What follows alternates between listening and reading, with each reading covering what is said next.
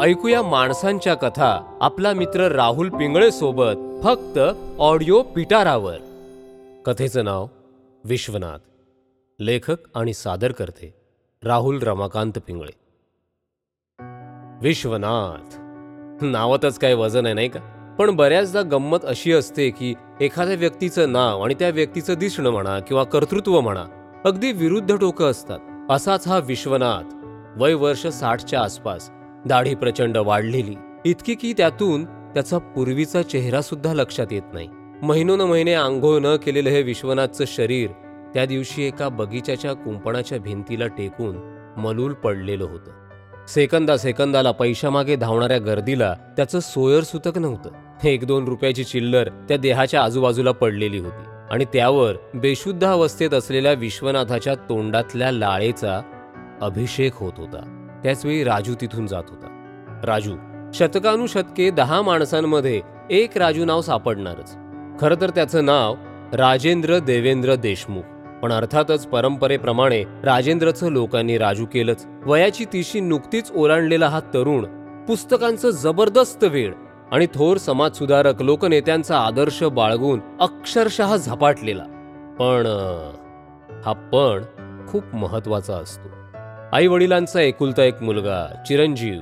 त्यामुळे सामाजिक ओढ दाबून टाकलेली.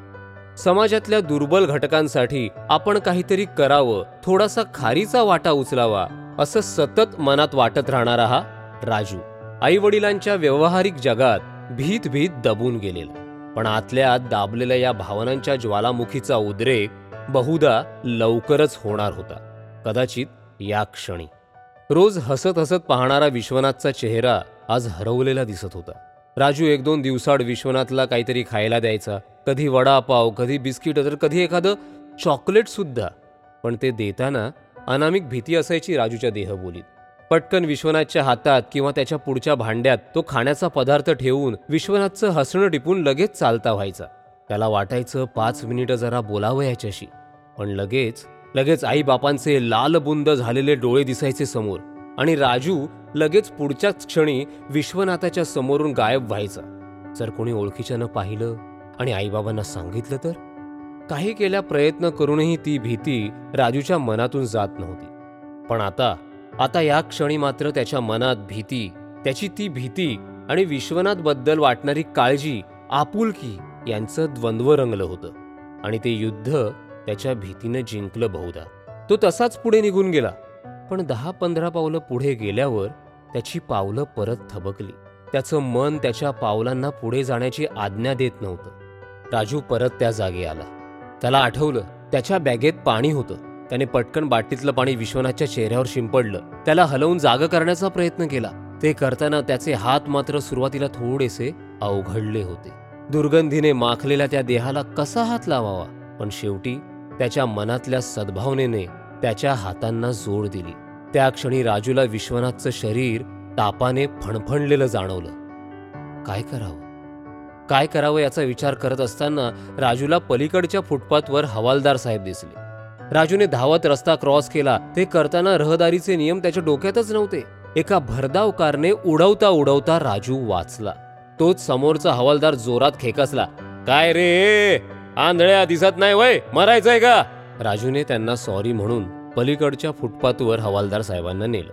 हवालदार साहेबांनी फक्त एक कटाक्ष विश्वनाथकडे टाकला आणि तेवढ्यात राजू म्हणाला पाटील साहेब बघा ना बिचाऱ्याला हवालदार साहेब पटकन वळून म्हणाले.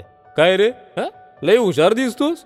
माझं नाव बी ठाव आहे वय तुला राजू म्हणाला नाही म्हणजे ते नेमप्लेट आहे ना म्हणजे तुमच्या नेमप्लेटवर लिहिलंय ना.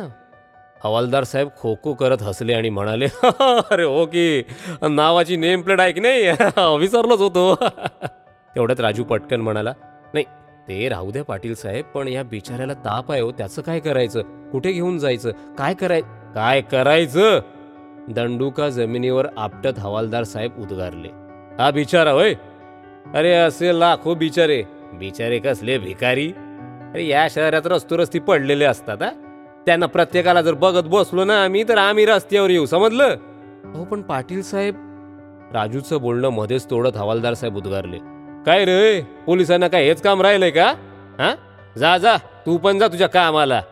लय आला पुळका याला. असं म्हणत हवालदार साहेबांची स्वारी एका फळवाल्याला हटकवायला निघून गेली. राजूच्या मनात एकाच वेळी आस्था प्रेम माया दया भीती राग व्यवस्थेवरचा राग. या भावनांची आंदोलनं सुरू झाली. संपूर्ण शरीर आणि मन एका वेगळ्याच जाणीवांनी थरारलं होतं. त्याने त्याच्या विखुरलेल्या जटांमधून विश्वनाथच्या कपाळाला स्पर्श केला.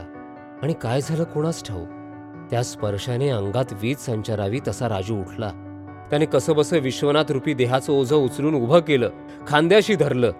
आणि राजूला त्याच्या फॅमिली डॉक्टरांची आठवण झाली. त्यांचा दवाखाना जवळच होता अगदी पाच मिनिटांवर.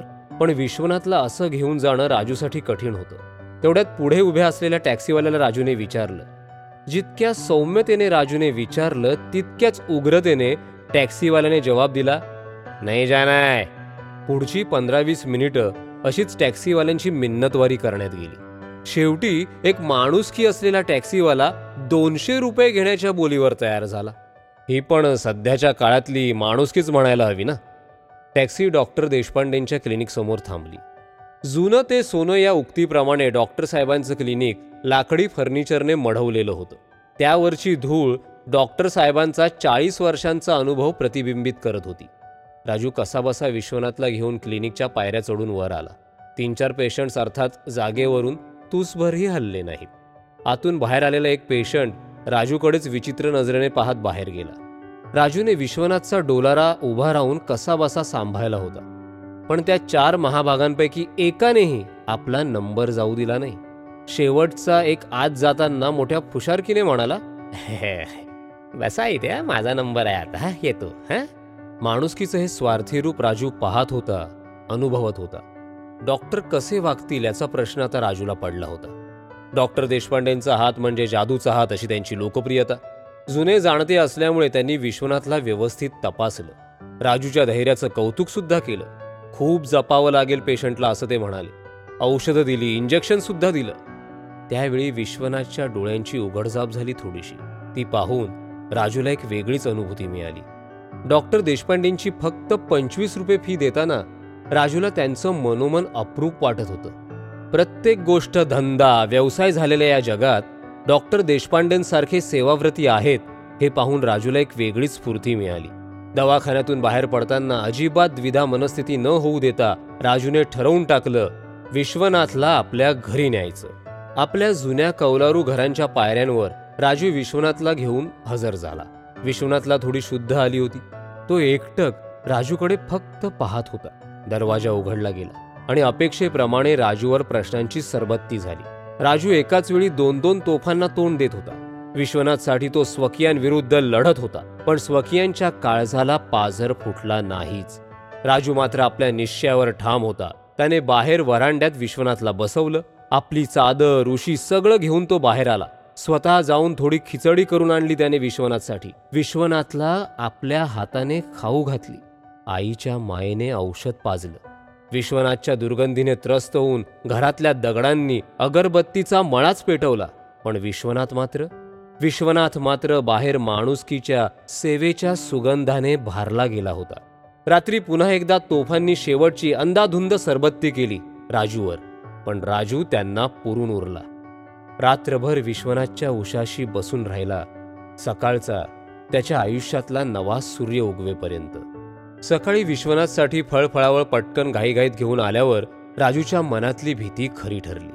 घरातल्या दोन तोफांनी विश्वनाथला बिस्तऱ्या सकट समोरच्या कचराकुंडीजवळ भिरकावून दिलं होतं.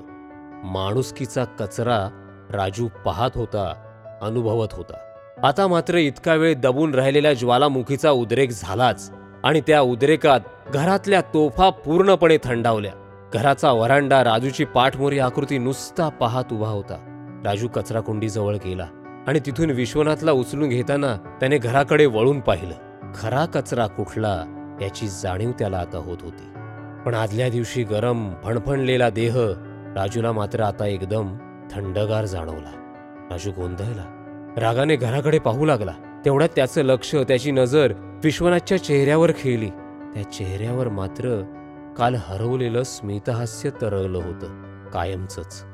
राजूने दोन्ही हातांनी ते कलेवर उचललं आणि तो चालू लागला.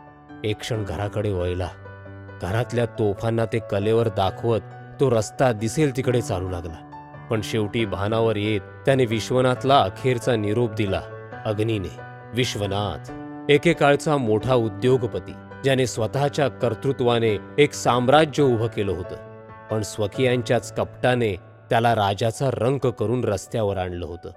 माणसांवर आपल्या कामगारांवर अतोनात प्रेम करणारा विश्वनाथ अखेरच्या यात्रेला निघाला होता.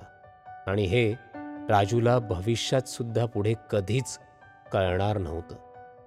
एक आयुष्य संपत असताना राजू नाही राजेंद्र फक्त राजेंद्र नावाचा समाजासाठी आपलं आयुष्य देण्याचं ठरवणारा संकल्प करणारा एक नवा जन्म होत होता.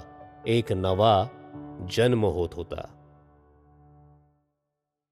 अशाच इंटरेस्टिंग ऑडिओ स्टोरीज आणि पॉडकास्ट ऐकण्यासाठी ऐकत रहा ऑडिओ पिटारा ऑडियो पिटारा सुनना जरूरी है.